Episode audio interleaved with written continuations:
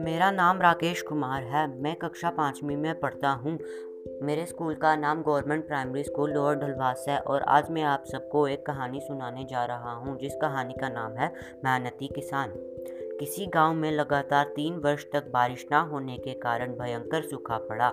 गाँव के सभी लोग दुखी, परेशान थे, लेकिन रामदीन रोज सुबह खेतों में हल चलाने पहुँच जाता। एक दिन उसे, उसके पड़ोसी श्यामदीन ने उसे समझाते हुए कहा, भाई भला सूखी धरती पर हल चलाने का क्या लाभ?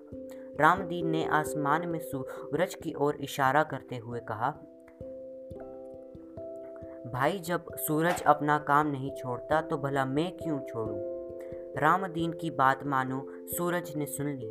थोड़ी ही देर बाद आसमान में बादल छा गए। बिजली चमकने लगी और छोटी छोटी बूंदें बरसने लगी। शामदीन बोल उठा, तुम्हारे आत्मविश्वास, धैर्य और परिश्रम ने भगवान को भी सोचने पर मजबूर कर दिया।